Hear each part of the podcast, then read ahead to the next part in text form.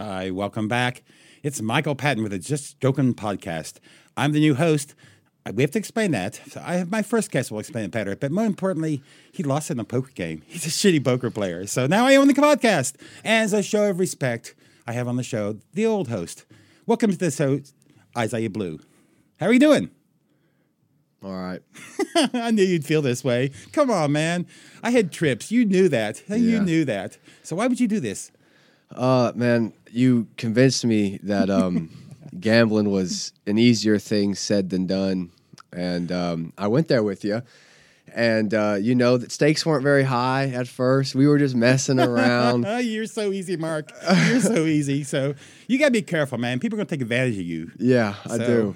I I thought I, I really thought I had you with that hand, but and you you, you threw down a f- a few hard wagers, and I thought the only thing I have is this podcast, and uh, here we are, guys. Hey, I'll treat you with respect, everybody. I really like it as well, so it's gonna be fun. Every week we're having a wonderful show here and stuff. Okay, Isaiah, forget the poker game. what are you gonna do now? What else?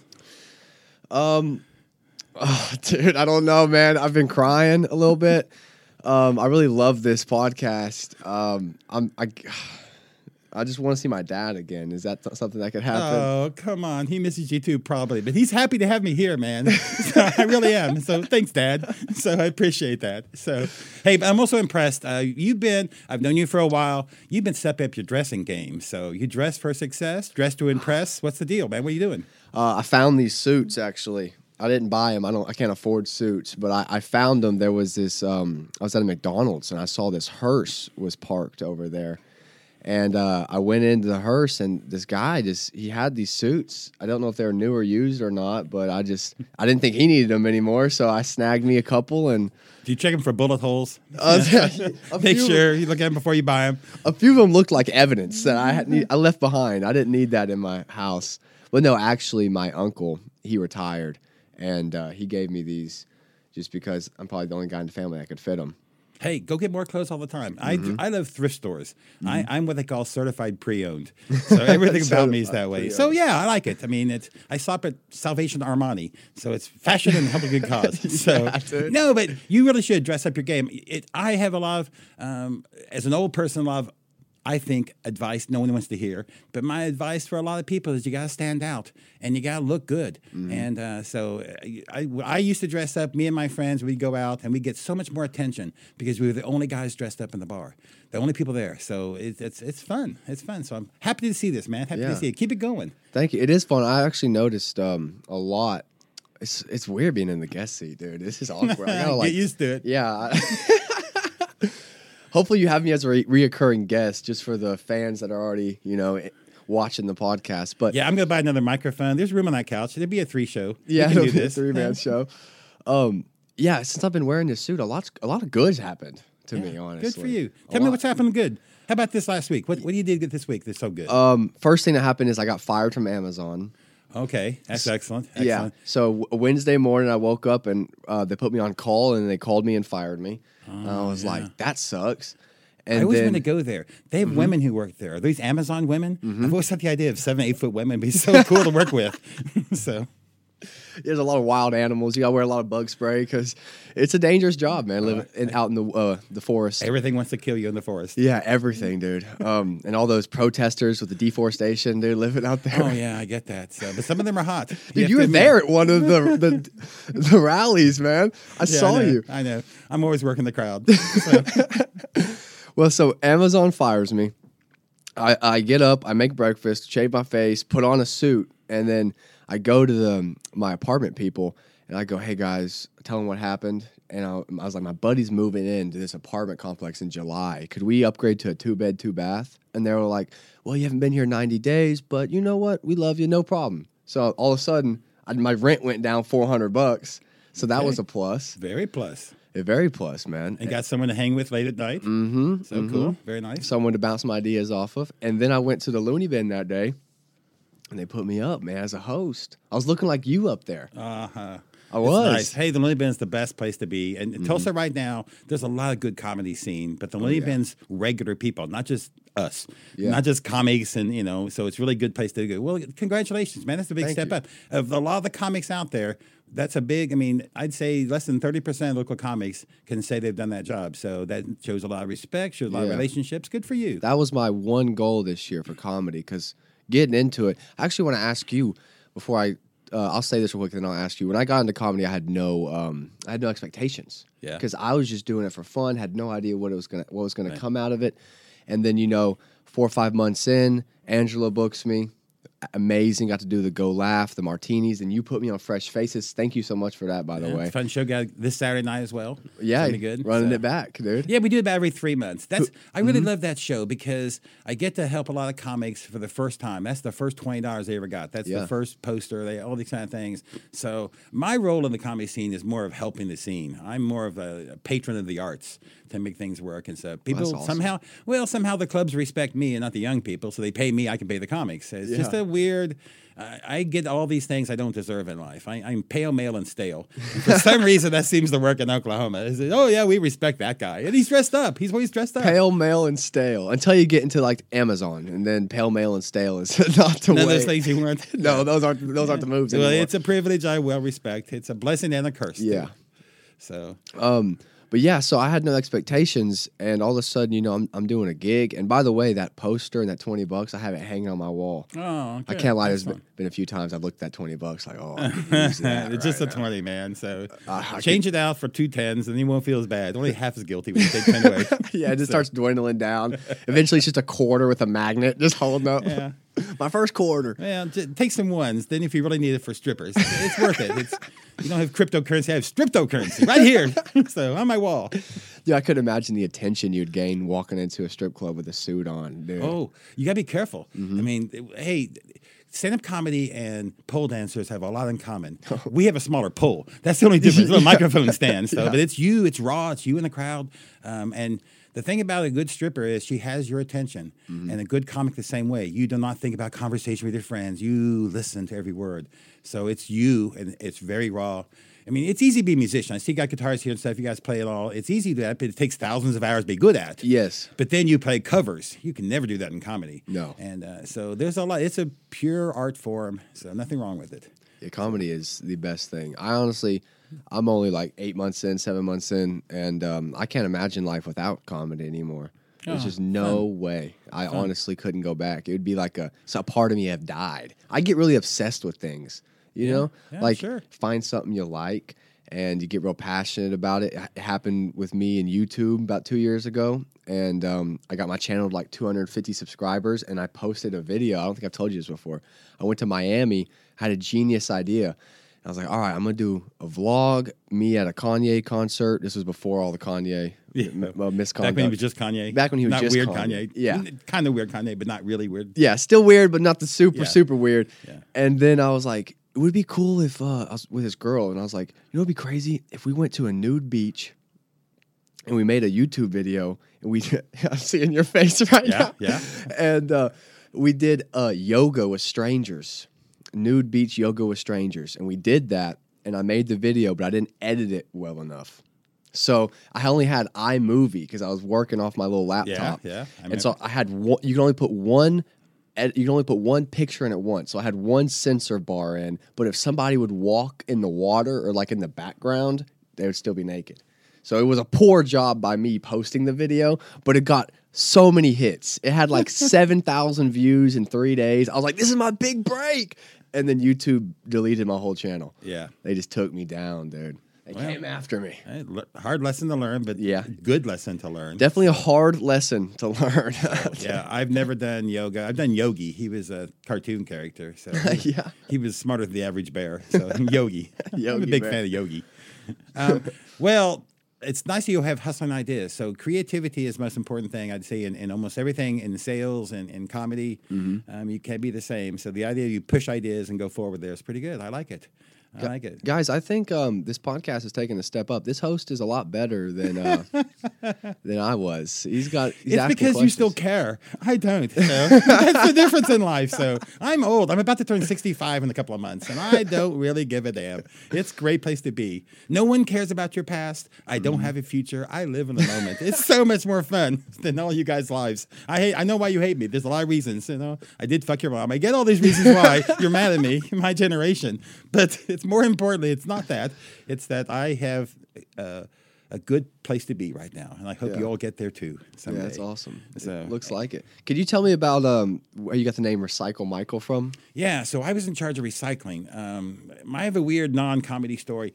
On the first Earth Day, when I was 11 years old, I organized a litter cleanup at McClure Park, right not so far from here, and. Um, I got my name in the paper because at the end of the day, I mean, a park to me was a like a Garden of Eden, and other people thought it was a trash can. And I got quoted in the paper saying, "If you litter, you're not my friend." so I was a real asshole kid, probably, you know. But I also meant it, and so I just kind of became the guy. So I lobbied the council, the mayor, the governors, and I just I did it. I I founded. Um, all the recycling programs. I, I went around the country re- doing. I built recycling businesses all over this part of the country. I ran a nonprofit that did that. How I got the name was, however, was right at the very first. I was given a speech at a school, and a little second grade girl said, "Did my your mommy name you Michael to rhyme with recycle?" And I got in the paper, and people started calling me that, so I became that guy. But there was more. I mean, I was I'm a tree hugger. And I've had a good life, and that's why I'm happy to pass it on. Most people in my generation, they're like, "Oh, we're still there, we're still valuable and stuff." No, it's time for me to cheer you on. You guys mm-hmm. share the honor of all the hard work and, and glory that it takes to do these things. But I did. I was president of Up With Trees for years. I ran the hazardous waste. I have a lifetime achievement for becoming beautiful. Wow. I, I wrote and produced TV commercials for air quality, ozone alert forever. You can see me on YouTube. I have all these funny commercials I wrote for years. So I got to do all this stuff. And I got to sell ideas. That's what comedy is too. Um, so you're not selling widgets, you're not selling things, you're selling ideas. And can you do it and make the crowd believe in your ideas? So if you're a great salesman, you can be a great comedian. And, and comedy can be a lot of ways. And you can do a lot of different things. about it. You can sell yourself or down, put down yourself in different ways. But it all comes down to do you have ideas? What makes you creative? And how do you express them? And I'm a damn good salesman. You should be very afraid of me. so you should build a wall. Trump Well. would build a wall between us probably because people should be afraid of me. Every governor, every mayor, I've had influence on because I just I'm crazy and purist, and I had a chance, and people know who I am. Well, you were lobbying at 11. Yeah, yeah. I, I, um, I mean, I wouldn't have registered should be lobbyist at eleven. so, but, uh, and I- but I always was. I uh, my my same year I got my first paid job, and I worked at 12 when this happened. it was actually I was still eleven barely. yeah. um, it was the TU football games, and I sat on the corner or stood right on the corner at the north. Um, sorry, the southeast corner of the stadium and sold programs. Um, I, I learned to yell uh, lucky number programs, and uh, and, and and part of it was um, lucky number programs meant you had their little stamp with a little lucky number on there. if you bought yeah. one, you had a chance to win. Yeah. I had no idea. I was involved in a gambling syndicate you from the very beginning. I was involved in gambling at age 11, so which I still like. Look what it's done for you. You have a podcast now. uh, that's why everybody should be afraid of Michael because he will come in and he will mob strength his way to the top. Hey, this is. I, will trade you for this. I'll trade you backs for something. What do you got? What size shoes you wear? Oh no, dude! I, don't, I don't like how he's asking me this, dude. Last time he asked me this, I lost a podcast. so you got something of value. We could make a trade here. It's a it's a good day to trade. So you'll find something. I hope, man. Walk home barefoot because I took the shoes. I like it. I'll think about that one. I have to talk to my lawyer first. I'll think about that one. So, um, comedy coming up. How many open mics you been doing late? I see you at almost all of them. So, Mm-hmm. what's your favorite ones? Um, my favorite open mic is the Looney Bin. Yep. I am a Good. Looney Bin advocate. I love that place. Like it's like my pride and joy. I it's the only full time comedy club in Tulsa right now. yes, it is. Um, uh, what's happening with the Tulsa Comedy Club? They're getting a mic going, aren't they? Um, there's a every once in a while they do a mic. So Okay. um, this Saturday night, Roscoe's hosting one, or tonight, Roscoe's hosting one. Oh, So yeah. they just do it every once in a while. The comedy Tulsa Comedy Club has a great name and almost no comedy. So I know, right? That's what I've they're noticed they're that. they're a wonderful Hispanic dance club. They're good Yeah. people, and they have this old theater with extra theater rooms. So maybe okay, we'll make one of them comedy, but they're not making much money on comedy. Mm-hmm. Um, so why do them very often? And they have the name though. They were smart. Yeah, they do. They have the name. That's a big deal. But yeah, the Looney Bin, that's my spot. Um, I, I just I love that place. I like what you were saying. I like that it's people that are paying to watch comedy. Right. Which at the end of the day, when you are getting booked on shows, that's who you're performing in front of. Is people who are paying to watch comedy and they're fully engaged. They're there Right. looking directly at you. most open mics, that being critical, and I've been all over the country Yep. for open mics, are all the same. Uh, the comics are the same. I can look at you in Orlando or Austin or LA where I've been or Vegas, and I can look at your outfit and think, oh, they're going to do weed jokes or they're going to do pussy jokes or they're going to can. Could, they're all the same. It's Yeah. hard to stand out in comedy and stuff. But most open mics turn out to be just shitty frat parties. You and hang out with your friends at the same time every week, and you Mm-hmm. all take turns telling jokes to each other, and there's no one else there, and that's fun. But that doesn't make you a better comedian. Yeah. Making your friends laugh doesn't. And the loony bin, yeah, they have no idea who you are. You got to enter from from joke one. If how you take the stage matters, everything about it. So it is the best training. If if the work if open mics are the gym, you want to work out everywhere. Yep. But the That's best true. place to work out is the Looney Bin right now in town. And I hope Bricktown's coming. So Bricktown's coming at the end of July. Yeah. Um, so Bricktown Comedy, they they're an excellent organization. Um, they have play, theaters in Spokane, Tacoma, Oklahoma City, different places. And uh, for their open mic, you sign up a month in advance and you tell them your available dates and your available dates, and they'll pick like 18 each week. And they'll do a show of that, only that show. So they do a really good show. And, and they, in Oklahoma City, they do Tuesdays and Wednesdays.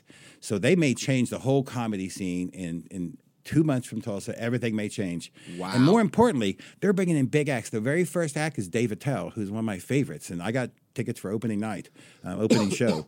Um, so right now, if you looked at comedy and baseball, the only major leagues are New York, LA, Chicago, and Vegas. That's the only major leagues. Everything else is below that. Mm-hmm. And below that is a whole bunch of cities at AAA. And we're at single A. And when Bricktown opens, we're going to be double A. This is going to raise our stature, and we're going to bring in big people to Tulsa. Oklahoma. And Love yeah, that. so we all we all want to do their stages too. For sure. So, um, so What's yeah. your your favorite open mic? Is it Looney Bin as well or something? Um, Looney Bin's the one that is the best to work out at stuff. I don't know. They're all kind of fun to a point. Um, Mm-hmm. For sure.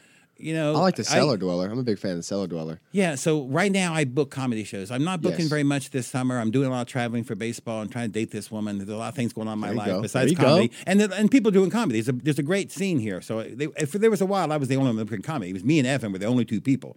So now there's a lot of shows. So I don't have the, the kind of pressure to help the scene that much.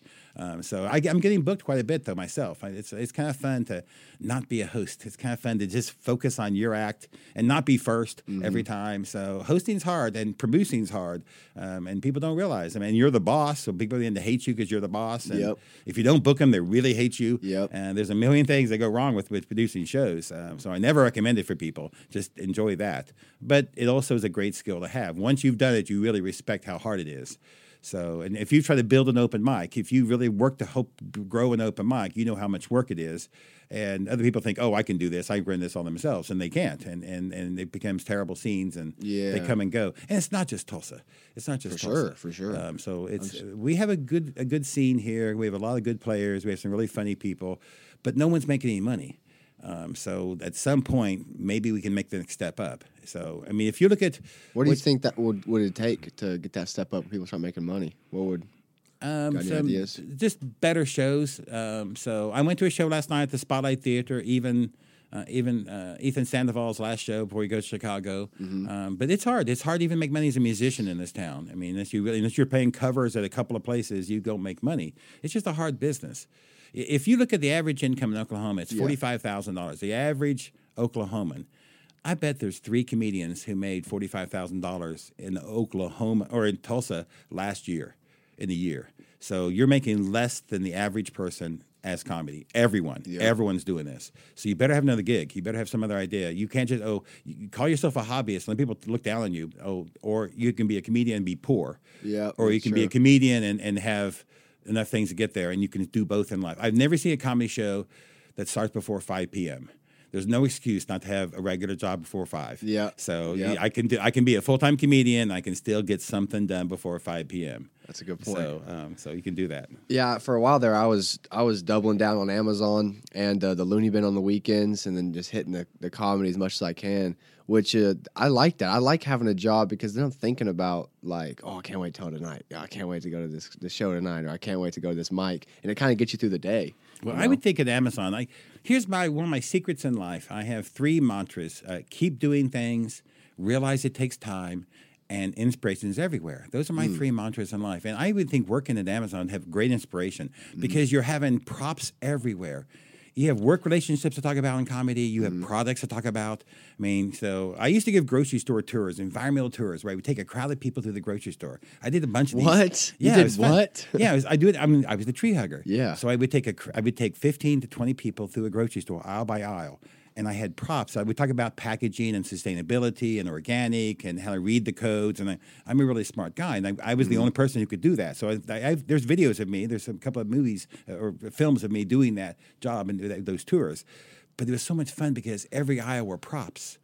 I mean, I'd see Yeah. uh, the, I, the cookies. I talk about how cookies are overpackaged because half a cookie is like that's for the dog, and how we have to, you know, how a society we demand over packaging. Uh-huh. And I'd said, "Oh, I love cookies. I always want to be a Chippendale dancer. It turns out I'm a Chips Ahoy dancer. So I would be able to do a joke at every aisle. Soy milk. That's Spanish for I am milk. You could every everywhere you went in the store, you have a prop Yeah. to talk about and make it funny, and then talk about the product. So, so I would think you, inspiration is everywhere. It is everywhere. It, it'll come from. It's crazy how that works. Actually, you'll ah, like you'll just be- like I, I was a dr- driver, right? Yeah.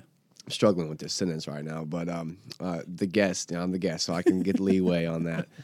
But uh, I was a driver, so when I would drive around, I would see all types of things, and it would it would drive me crazy to the point where I would have to pull over and just get in my notes and start typing the idea I had, and just blah blah blah blah blah, so I don't have to keep on thinking about the same thing over and over, and then move on to the next thing. I think they call that like uh, autism or ADHD or something. They call it I- something. I, have HD ADD. HD yeah, I high def. You see high definition all the Yeah. time. No, no. Um, it, it, there's something that's common in comics. Um, mental disorder is very common for, and we all have that. And I think a lot of people have this, and they just don't realize it, or- or, don't have it in comedy.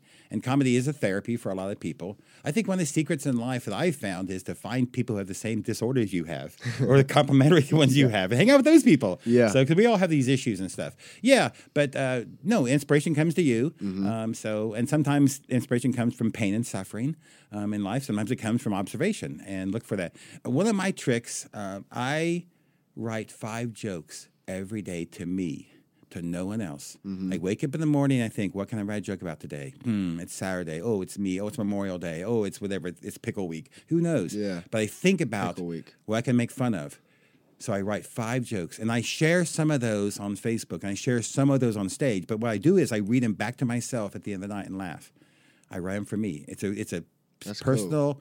Yeah, it's just an inner reflection, and it push, forces me to write jokes, and forces me to write jokes, and Mm-hmm. think about that joke. And dang it, I only got four jokes. I got to another joke today. What can I make fun of? Oh, something.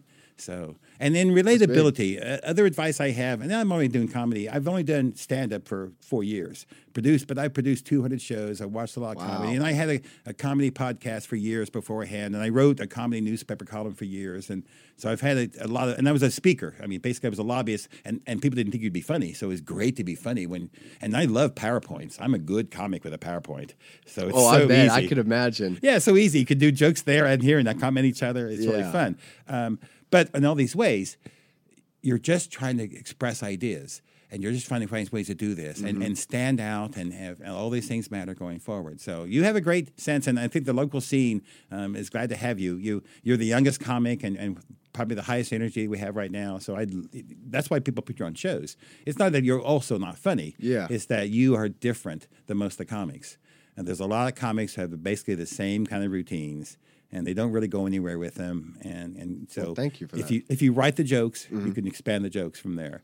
So and and I like I said, there's a way better comedians than me. I'm part of a small gang of people that um, have been doing it a little bit longer than the others, but that's the only thing that have us different. Yeah. So Yeah, this, this I feel like the scene's definitely booming.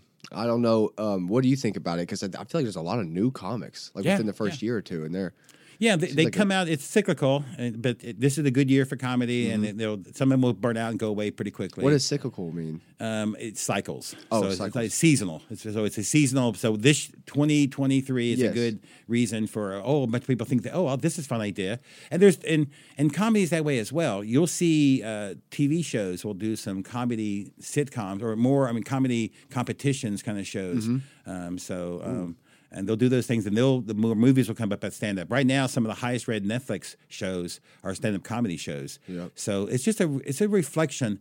I don't know. Maybe it's COVID.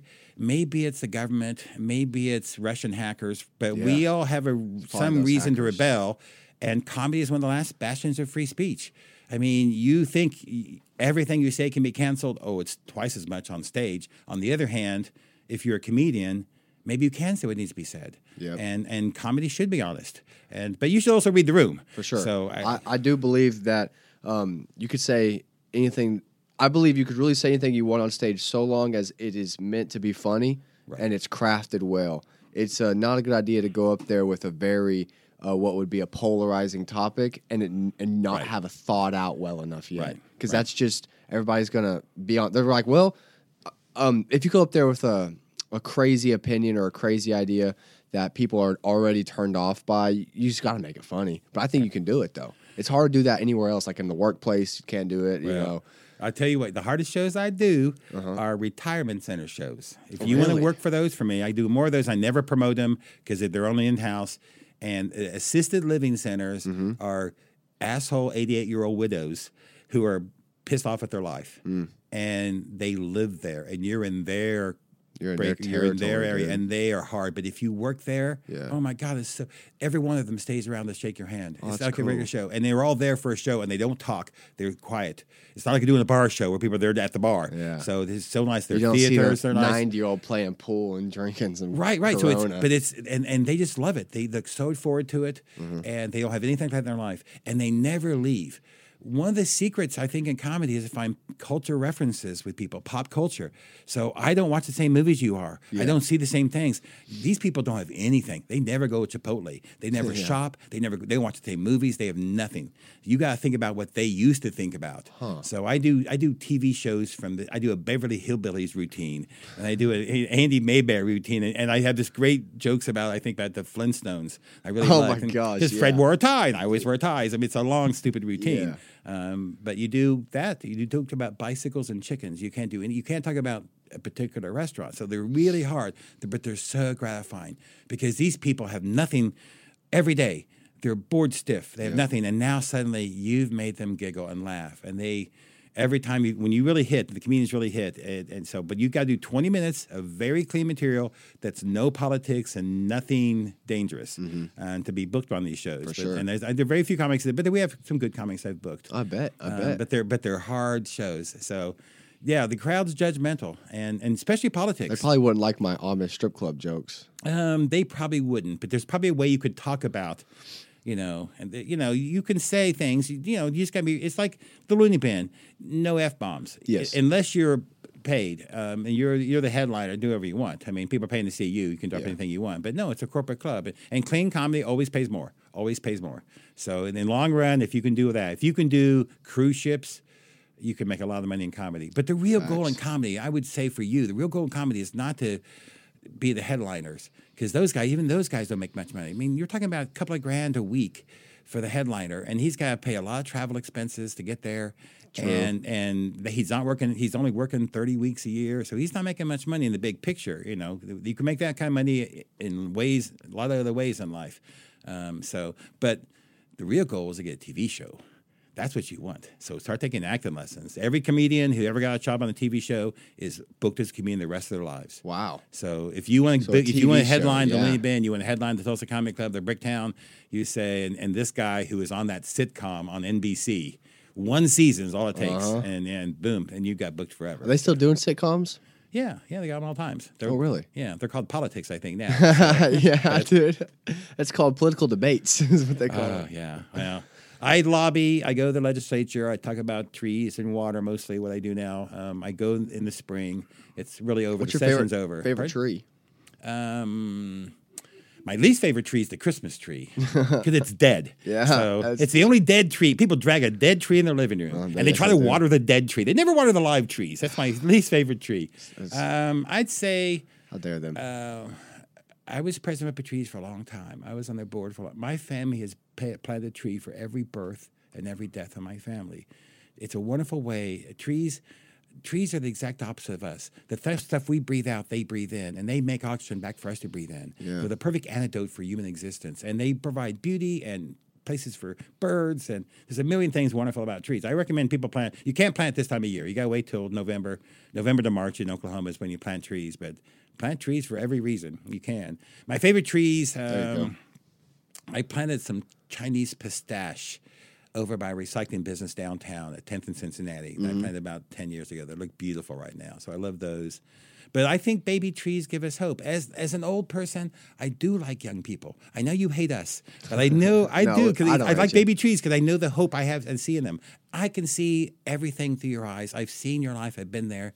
Uh, maybe not the exact same, but in a lot of ways. Um, so, um, My favorite tree, I think, is the pine tree.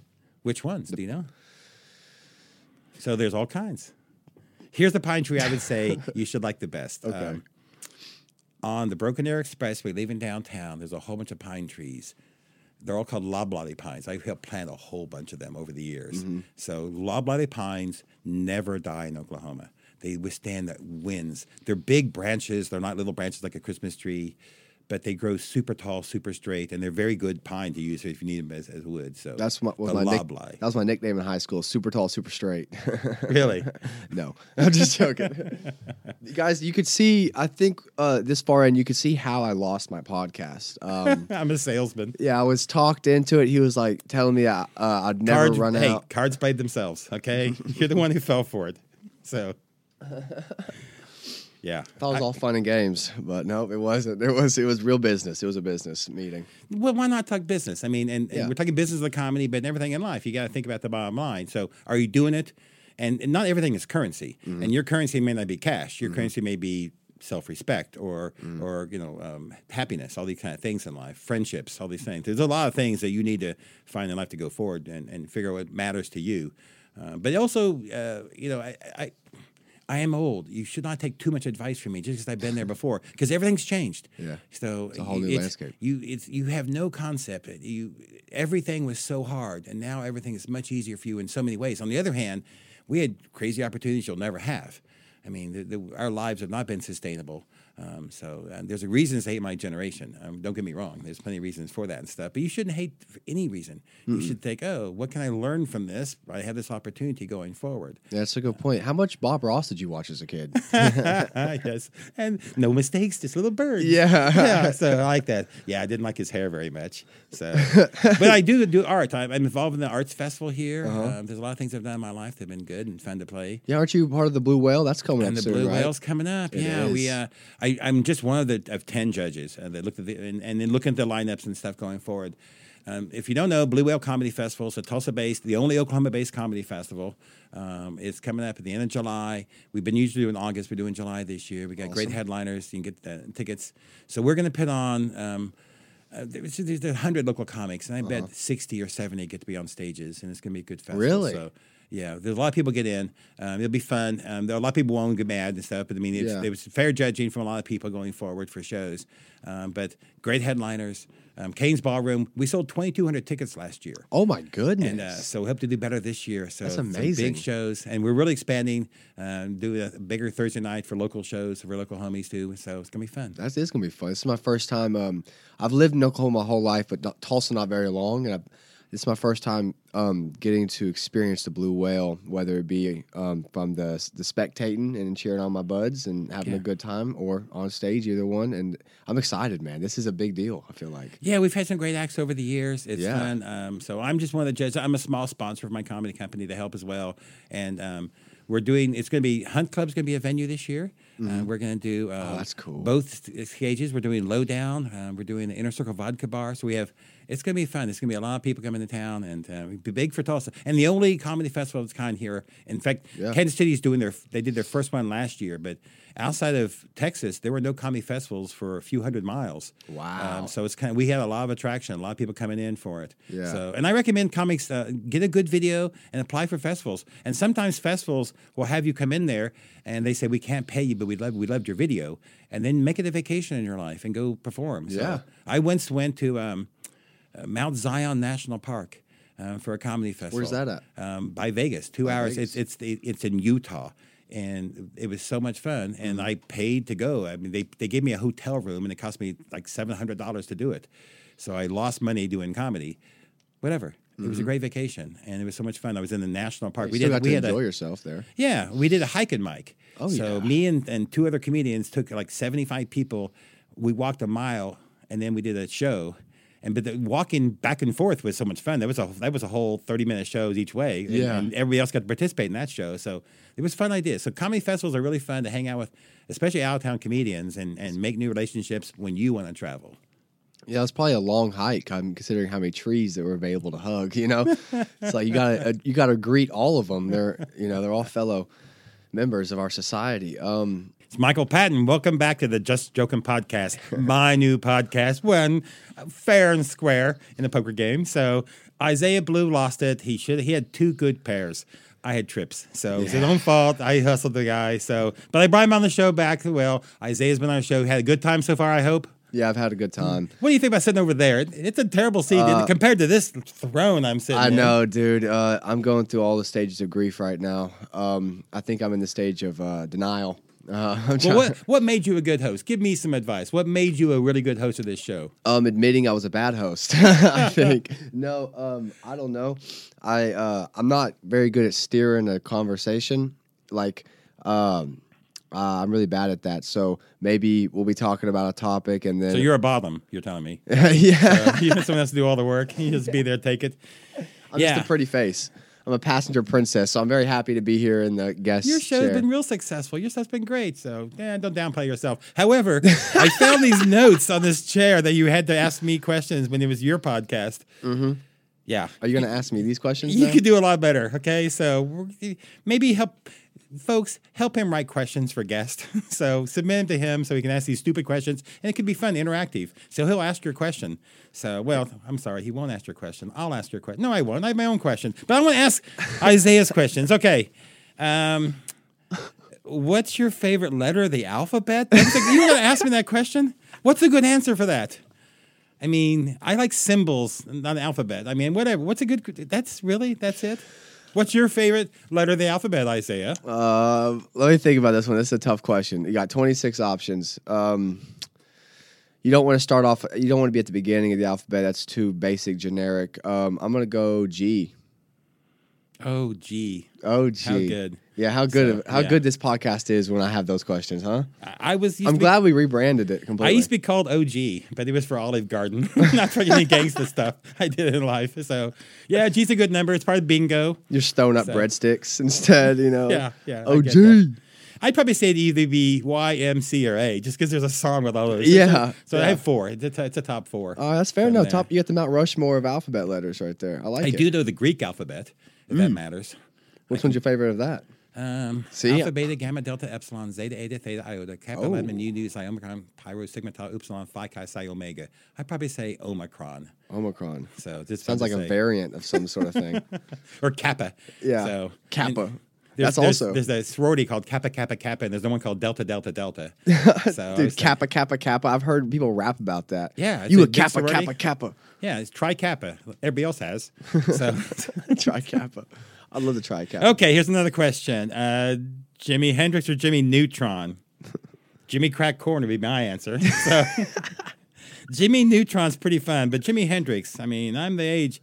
Hendrix was pretty impressive. Yep. You, you listen to his way he woke up the Woodstock crowd, so he was pretty That's impressive. uh, I, that question was catered to you for sure. You look kind of like Jimmy that? Neutron, but um, Hendrix was you more your guy. yeah, yeah. How was the '80s?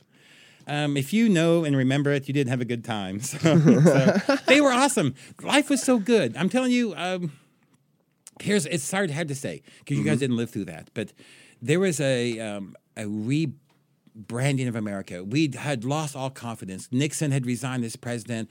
Carter had failed, even though he was a good guy. Um, we needed some, and so Reagan came in and was wearing tuxedos. He was an actor, and he believed in. We all believed in. The music became everything else became dressing up, having fun, living in the moment. Oh, yeah. um, lots of stuff. The best part about the '80s for me, however, was probably the sex. So I was young then. So now nobody wants to hear about old man sex, but young people. So um, yeah, it was it was a magical time. So women had in in the 70s, mm-hmm. women got the rights to their bodies. Roe versus Wade had just passed. I know it's been repealed. It sucks. Women should have the choice with their own body, but they for the first time in America in the world, women could decide what they wanted to do, and they were horny. They decided it was great, and then they invented the pill, and there wasn't AIDS. I mean, the 80s was early '80s. I mean, it was great. I love the scene here. I mean, Yeah, that sounds fun. yeah, I mean, really i- i- if your grandma's from Tulsa, I fucked her. So I mean, yes, it was a great time. It was free love, free love everywhere. Come on, Nana. So- What's going on, Nana? so no, no, no. So I miss her. Tell her hi. so to say that from there. Okay, back to your questions. Oh, they're good, dude. Oh my God, these are so silly. These are just. Hmm. Which lady do you like the best? Which lady? I mean, I, I, probably that cartoon of Bugs Bunny as a woman, probably. So that Oh drag, yeah, dude. Are you kidding I me have no right now? Are you kidding me, dude? Yeah, Lola Bunny, bro. Yeah. Hit me up, Lola. Leave a comment down below, and I'll I'll I'll bring you on the podcast, baby. Well, I mean, there's lots of ladies I like and women. Um, no girls. I, I like older women. Yeah. Um, so Ladies. ladies I like best. I mean, hmm. Um, my favorite comedian woman was Lucille Ball. And if you want to go old school, look at her some of her stuff. She was beautiful. She was a physical comic. I mean, Oh, yeah. she she could fall down and make everybody laugh. She could she could take a pie in the face, make everybody laugh. Anything she could do, she was so good, and she was so charming and perfect timing and perfect deadpan facing. So I loved her. So my favorite female comedian probably is her. You go. Lucille Ball. I know it's old school, it's old time. You don't even know who she is, probably. I love No. Lucy and stuff from there. My favorite comedian overall, however, Mm-hmm. this is a person you never heard of, Morey Amsterdam. So there was a show called the Dick Van Dyke Show. It's still on the back black and white TV uh, cable shows, Yeah. uh, free shows. Dick Van Dyke Show is a show about a comedy show. So three writers would write the bits for the weekly show for this supposed talent. So they'd write a comedy sketch bit and write Okay. jokes. He was one of the writers. He was a writer called Buddy Sorrell. But Morey Amsterdam was this famous comic from the 50s in the Catskills. You don't know these stories. The Catskills was where rich people took their summers. It's where they put baby in the corner in that movie. It was that scene, if you know that whole thing of, mm-hmm. of so the, so these rich people, and he was a Jewish comic who did a routine every night of the week, all summer long, of all improv. And how he did it was how he did it was it was called the Human Joke Machine, and there were 242 chairs in the room in the, in the theater, all with numbers, and they drew a number out, and you got to yell one word. And you had to be cool about it. You couldn't yell Holocaust. It had to be something simple word. Yes. And if you did, he would do a routine about that. And he would do a 90 minute bit on people yelling words at him. Wow. Brilliant stuff. That is so you can find this stuff. Some 'em- you can find some of it on the internet. You can find old vinyls That was probably and stuff. gou- groundbreaking for Right, the day. right. He, he, he killed people. People sold out every show. They wanted to be there. They had a chance. I, I got to yell a word out and had the great Morey Amsterdam. That's comedy. Uh-huh. That is That's comedy. brilliant. So, and, and, and, and I'm sure he had a duck joke that was a good chicken joke. I'm sure he had some ways to do it with the things and stuff. Mm-hmm. But they were brilliant routines. So that's comedy when you can make make anyone else part of the show and make them laugh and make everybody else laugh because you were on the spot, spontaneous. That's brilliant stuff. I love that going forward. Wow, the fact, I'll be honest, man, I'm having more faith in my hosting ability because the fact that that story came out of you from which is your favorite lady just absolutely Nice. rejuvenates everything for me. Okay, crab or pork loin for lunch. Dude, okay, I'll be honest with you, Okay, man. write this question again. Um, I shouldn't have written that question down. Um, I'll be real with you. Uh, that was poor from me. Uh, that's five hours of sleep talking right there. I don't even eat crab or pork loin, so I don't know what I'm even talking about. So yeah. You are what you eat. So I eat a lot of nuts.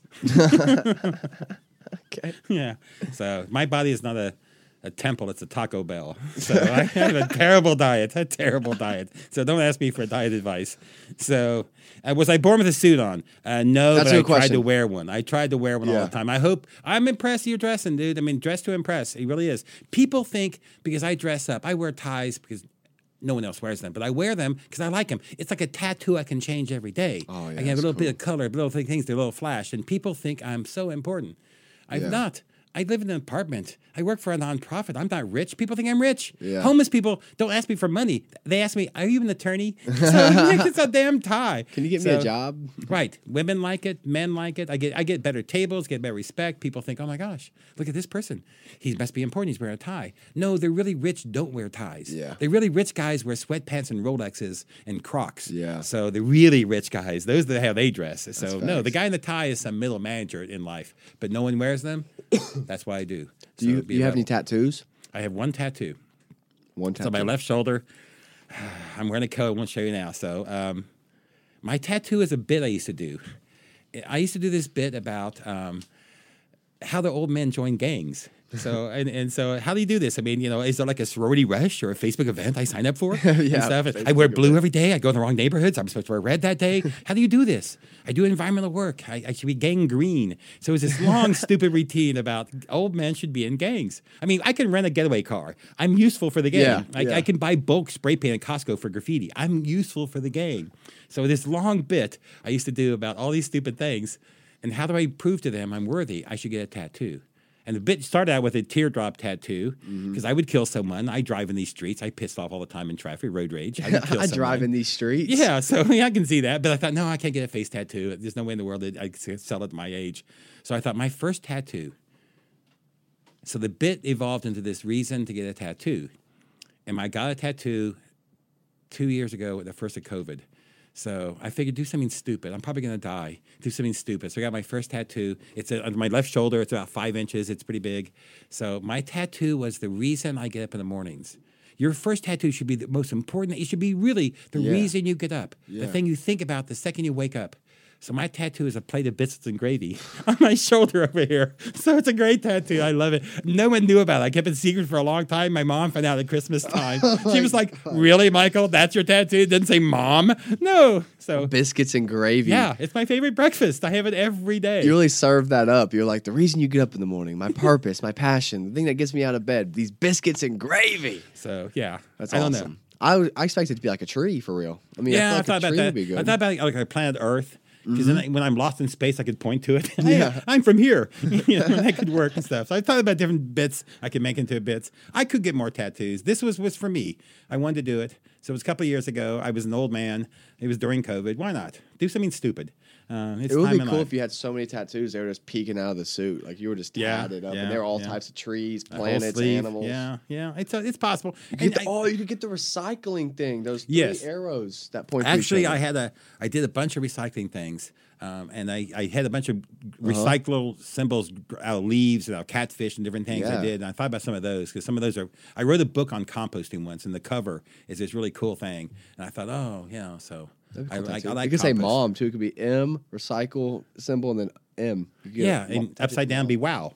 So either Exactly. way, I multi-purpose. yeah, yeah, yeah. I could do that. No, I, I probably I hate needles. Um, this was hard to do. I was glad I was wearing a mask during COVID because you couldn't see how upset I was. How, how ooh, this hurts, you know. So I just don't like it. So I That's probably fair. would do it again.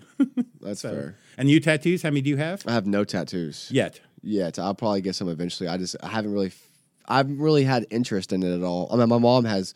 She's tatted all over her Yeah, body, and yeah. a lot of her tattoos have good meaning, and that's pretty cool. I like the idea of having body art, but I just don't have. I don't know what I'd put on my body yet. Uh, how about blue couch? Yeah, I could really dive in, put on my forehead. You know, just- No, no. I could be a billboard while I'm on stage. Come to the Blue Couch Studios, everybody. Yeah, Um, I'm not a good billboard, Sorry, I wouldn't do it. It was do it for yourself. Do it Yeah. somewhere they know. People don't ever see it on me. I, I wear short sleeve shirts in the summer. People, I show it sometimes. Um, I'd but- probably get like I'd probably get like uh I want to wait until I've worked out so my body fills out because I'm a skinny guy. You know. I'd hate to get a tattoo like on my bicep and then I work out and uh, my vision of you getting a bigger arm and then just like stretches this like tattoo of like a zebra or whatever it may be. I'm thinking about an animal. I'd get animals fighting or something. Yeah. that'd be cool. Like a like a dragon fighting like a great white shark or something. You know. I know a guy who's a fisherman. He got a picture of his fishing boat um, when he was young. Oh, that's cool. And uh, now he's old. It's like a battleship now. It's stretched so Yeah, much. dude. So like a really dude. So the He needs way. to just put a bottle around it now. Just get a tattoo of Yeah, a bottle. yeah. that'd be cool. Well, I mean, tattoos are expressions, and, and, and people should express themselves in, in many ways. But also, I, the thing I respect about tattoos is that they're, um, for most people, they're strong decisions. They meant something. They, Yeah. all you friends all got on the same day together, little initials that mean something. You know, someone who's been important in their life or some Yeah. event or something. So, but they're a chance for you to stand out. They really are. I mean, permanent, but you you're individual. So the people who have a lot of them have something to say, and they're willing to say it through art. And I, I respect that. I respect, you know, art is a conversation, Mm-hmm. and asking people about their tattoos, which was your first, and which is your favorite, things like that. They they're proud of them. So you should you should embrace people who have tattoos. Yeah, I met a guy at Amazon. Uh, he was my trainer, and he had these tattoos all over his legs and only on his legs. and I asked him what they were, and each tattoo stood for a marathon or a race that he had Cool, completed. nice, yeah. And he had a bunch. It was awesome, and they all had the symbol of like the um, where it was and like the name of the place, and that was that was a really cool meaning. I like the idea of getting a tattoo if I would like to travel to a place. Yeah. Like let's say I go to. You know, Los Angeles one time, and I get like a little LA tat or Yeah, something yeah, like that. I go to Miami. I- Document your life. Remember that ideas. There's, there's memories Yeah. and there's things. That's why people do them with their friends. You know, all three girls get the same tattoo, kind of matching mm-hmm. to because they remember the times they were together. So I would like to point out that we got on this fantastic conversation based So on your question. from my question about question. if you wore a suit as a child. yeah. So I think we should do. I think you should get a a small face tattoo of every girlfriend. So on your Oh, back. no. So then, when you're like my age, you'd have like a whole yearbook. Yeah, I on your back, They- you know, so- all their oh, at- signatures? Yeah, I remember her. Oh, she was awesome. So that would be fantastic, Yeah. dude. I couldn't do it on the face, but on the back, yeah, that's a good idea, man. Yeah, Just a a- yearbook of your A, yeah, dating diary on your back. I love that. Their signatures are like um, a famous quote they always said, or Do you have a famous quote? Do you think you particularly you like? uh, me. Oh, it's a great question. Um, write that down, producer. I want to use that next episode. Here's some quotes I like. don't, I use yes, I use this one on stage often. It's it's part of the. I hate to promote liquor. I mean, a lot of people have problems with liquor, and a lot of people don't want to drink and shouldn't drink, and that things, and, and and it's expensive. So, but if you're working for the bar and they're paying you to promote a comedy show, you got to promote liquor some. So, I found different ways to talk about that. One of my favorite quotes is a uh, the famous philosopher Homer. Uh, Simpson said, um, "To alcohol, the cause and solution to all life's problems." so it's a nice, stupid way to start a show and going forward. Yeah, So I have awesome. a bunch. I uh, I think my my favorite my um, quote that I it's not really that famous, but uh, as Drake once said, "YOLO." YOLO, yeah. You only live once. I mean, that's it's more it's more powerful than the song made it out to be. Like it really is. You only live once, so do everything I that you some. want. I, I was involved in Mayfest again this year, Mm-hmm. um, and I do a Winston Churchill quote because we got rained out. I had to I had to cancel the Guthrie Green stage Saturday night. I had to tell all these people go home. It's Oh, lightning. I, I was the MC for the whole three days uh, with the Guthrie Green stage, and uh, I used this quote. I said, um, "I'm sorry." Winston Churchill once said, "No matter what kind of life you have led, the attendance at your funeral is based on the weather." So no matter how big plans you have, be careful with that. Uh, I have some other like quotes I really quote. like. Um, Yeah. One I've I've decided to embrace by doing comedy is to be hang out with crazy people. Um, so you are who you hang with, and I think I am. But Baltasar Gracian, Baltasar, great G R A C I A N. He was a Jesuit philosopher from the 1600s. Um, he said, "Better mad with the world than wise alone."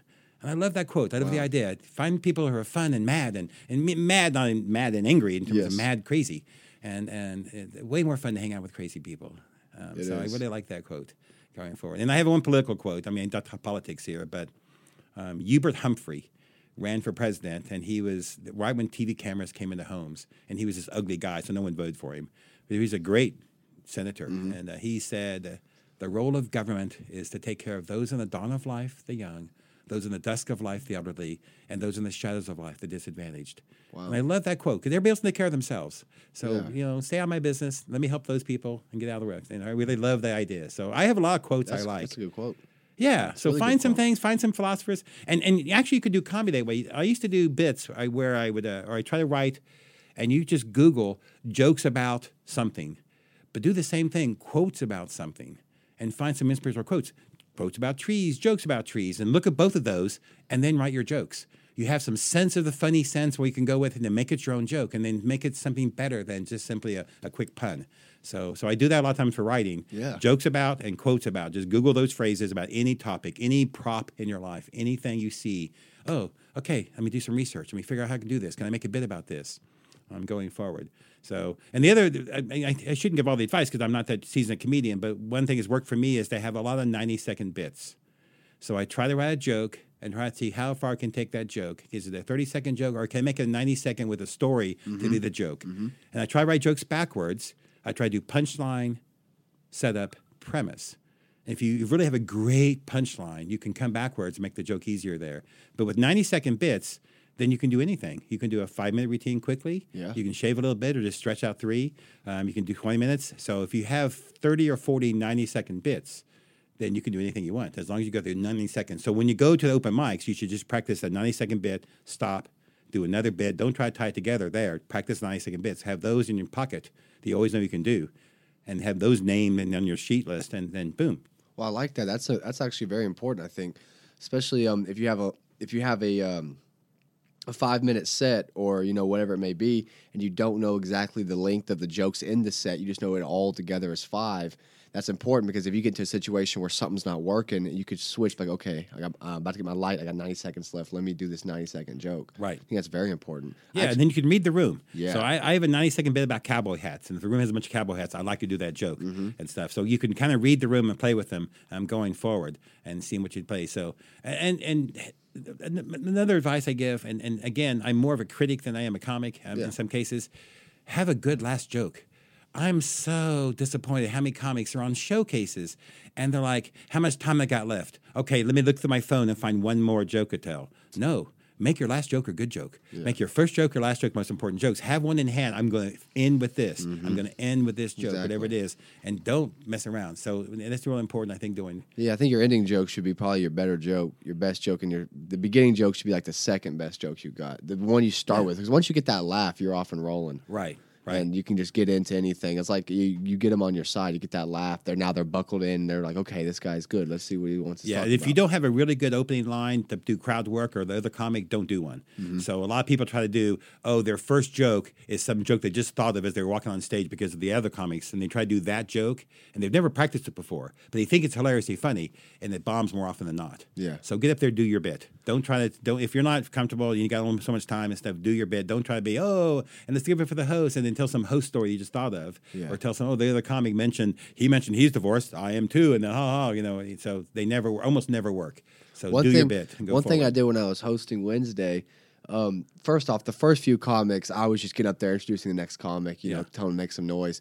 But then I started getting more comfortable. I was like, okay, I'm, gonna do this a lot longer. Let me spice up a little bit. So I would do like a tail joke off of like one of. But you only got like 20 seconds with- oh yeah, Yeah, not- so I'm not going I- into a bit. It's like a quick. Yeah, there's there's, there's one host here in town who tries to do 30 minutes between comics. No, no, no, and no. Uh, so it never works, and it just kills the whole show and kills the other co- comics. for sure. So Yeah, 20 seconds. You- 20 seconds, yeah. And say something about that last one. So if you do a whole bunch of weed jokes as a comic and I'm the host, then I'll do one simple weed joke, you know. Yeah, they're not And, the um, things I did weren't they weren't even written jokes I had. I was just like riffing off of something they said.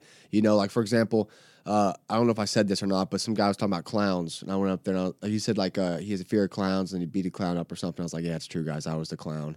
You know, or something like that, and then done. You're just done. Right. And uh, one guy went up there and he roasted me. Uh, first thing he said was, um, "Oh, glad to see a 15 year old Larry Bird is here hosting." Nice. You know, and he it was good. It was hilarious. Yeah. And then I went up there and I was like, "Yeah, I actually met Michael for the first time. today. I shook his hand and seven vapes fell out of his pocket." and they're like, "Ah," you know. I was like, "He's a great guy though," and then move on. Yeah, you could do it right. I did one last month in Oklahoma City where the comic before me was a woman who talked about she goes to strip bars and takes quarters because she's broke.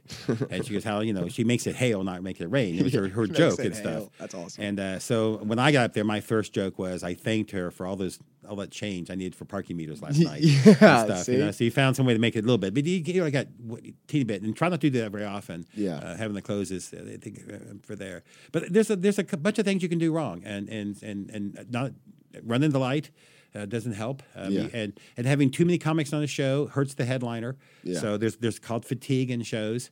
So you can only really have four or five. Any more than that, you begin to okay. Then the, the headliner doesn't get the due respect they deserve because people are tired, and sometimes they leave early, and the headliner will oh, we've been too long. So Yeah, if you go to the sense. comedy, if you look at the Loony Bin and the Brick Towns and stuff, almost every comedy show I've been at, Funny Bones, Janie's, they're an hour and 19 minutes long, almost perfect. Every show should be that. That's the exact span. Hour 19. Hour 19 minutes. So try to make that an hour 19 work. So if the, if the headliner needs 50 minutes, you got 29 between the host and the and the feature. So make that work, whatever, and let the headliner pick first and what they want to do. Interesting. Okay. Uh, other advice as a host is um, if the headliner, if you're there all week, um, help them out by setting them up for jokes. If they have a bunch of relationship jokes, you do a joke about who here is married, and you know how many people are single. Then you do a single joke Mm-hmm. and stuff. That helps the comic have some sense, you know. And if they really are trying to do, don't step on their jokes, No. but find some ways that kind of led the audience.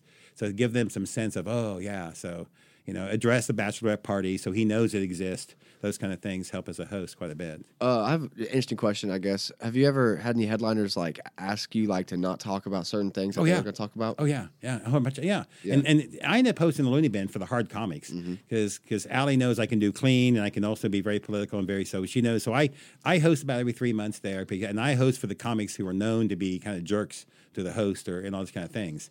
So yeah, oh, 100 percent. And so and you can't. I mean, if they're doing dirty, you shouldn't do dirty in general. I mean, you know, Saturday night's different, you know, a little bit, but um, Yeah. there's a lot of things.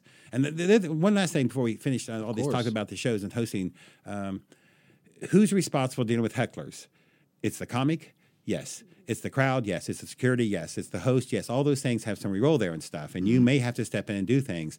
But when you deal with hecklers, they're trying to not only part, spectate but participate. They think they're as funny, or they want to say something, or- they just they're just loud and want to just be loud to you Yeah. back and stuff. And and uh, so it's hard don't ever try to attack them by who they are. Don't say, "Oh, you old person, you fat person, or anything else." Don't ever do that. Instead, find some way to a- attack them in some very subtle way. My favorite way to deal with hecklers, and I do it a few times, well, ten times in all my shows, is to say, "I'm sorry, I don't speak Jameson." It's a stupid joke about them being drunk, whether they're drunk or not. But it, so then you just deflected it. So and, and if you have to shield up. insult someone, you don't insult anything more than you know. The Larry Bird joke's a good joke for you because it's, it's relative a little bit. You know who he was. It's a funny sense. A tall white guy. There's very few of them to make fun of. Yeah. and, and so, but I like to attack their wardrobe some and make fun Wardrobe, of them. sure. I told uh, I did Jared Ralphie Allen's podcast, and I I said that he looks like a guy who sells lizards for a living and stuff. So you know, so you find a way that you make fun of their look, and that's way easier and it's more simple to do does. that. So I don't, want, but I don't want to be a roast comic. I, I want to be nice to people. Yeah. you know, I I, I, I being. I don't have a, a bucket list of shit I want to do anymore and stuff. I have a bucket list of shit I don't do. Um, So I don't drink Tito's, goddamn vodka from Austin. Drink vodka from third world countries who are oppressed. That's what you want uh, vodka from. But one thing I don't do is I don't be mean to people. I try not to be until they force the hand. Why be mean? Um, so Mm-hmm. Good point. e- even through comedy, why be mean? So you know, I want them to. I want to say all the good things. To end So, on, why be mean? You don't got to be mean.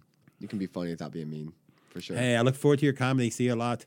So, hey, uh, the Fresh Faces show, June 3rd, is a really great show this time. So, like, you do a lot of crowd there. We usually, last time we had twice the fire marshal capacity. So, this show usually does fill up. So, come early. It's a great restaurant as well. Same venue? It's really great. Same venue, Deco Yeah, Lounge, 6th great in. Boston, 607 South Boston. It's 8 o'clock Saturday night, June 3rd. Um, the best thing about it is, is that these these shows are the comics who are really working it. So when you were on my show, it wasn't I picked it. It was because you got recommended by host of open mics. Mm-hmm. So I asked all the scene. I go to all the mics and I look around and I have the host tell me who's working, who's here 10 times, who's getting better. Yeah. That's what becomes the show. This show is not people done comedy once. So this is truly people who are really busting their ass to be part of the scene. And so this is kind of an intro to the scene show. That's awesome. And I really love it. And like I said, there's probably 70 or 80 or 100 comics over the years that this is kind of how they they felt like a professional comic because they did this show. Yeah, yeah. So I really like that. So come out and support local comedy and support these local comedians and follow them on social media. Um, that really matters. That's so big. having views, follow this podcast, tell your friends about this podcast. Views matter. They help for everything, especially sponsorships. So share it all. We can share this. So uh, we've had great opportunities. Let's share the opportunities Mm-hmm. uh, and share that spotlight. Well, that's it, man. That's it, Michael. Thank you for um, for allowing me to be the guest on your first episode of your new podcast. Um, I appreciate you being so kind after whooping my butt in some poker. I'm gonna have to get some revenge. I probably um, we probably go head to head in uh, those horse races, huh? I brought some dice in my pocket. Did you? So, yeah. Roll how, we 'em. get- how good you at craps? So, what else you got to bet? So, thank you for having me. It was Yeah. great. Of course, appreciate you, bro. Appreciate you. Thanks. Bye. Thanks. Bye. End the phone call. Hang up on them. Yeah.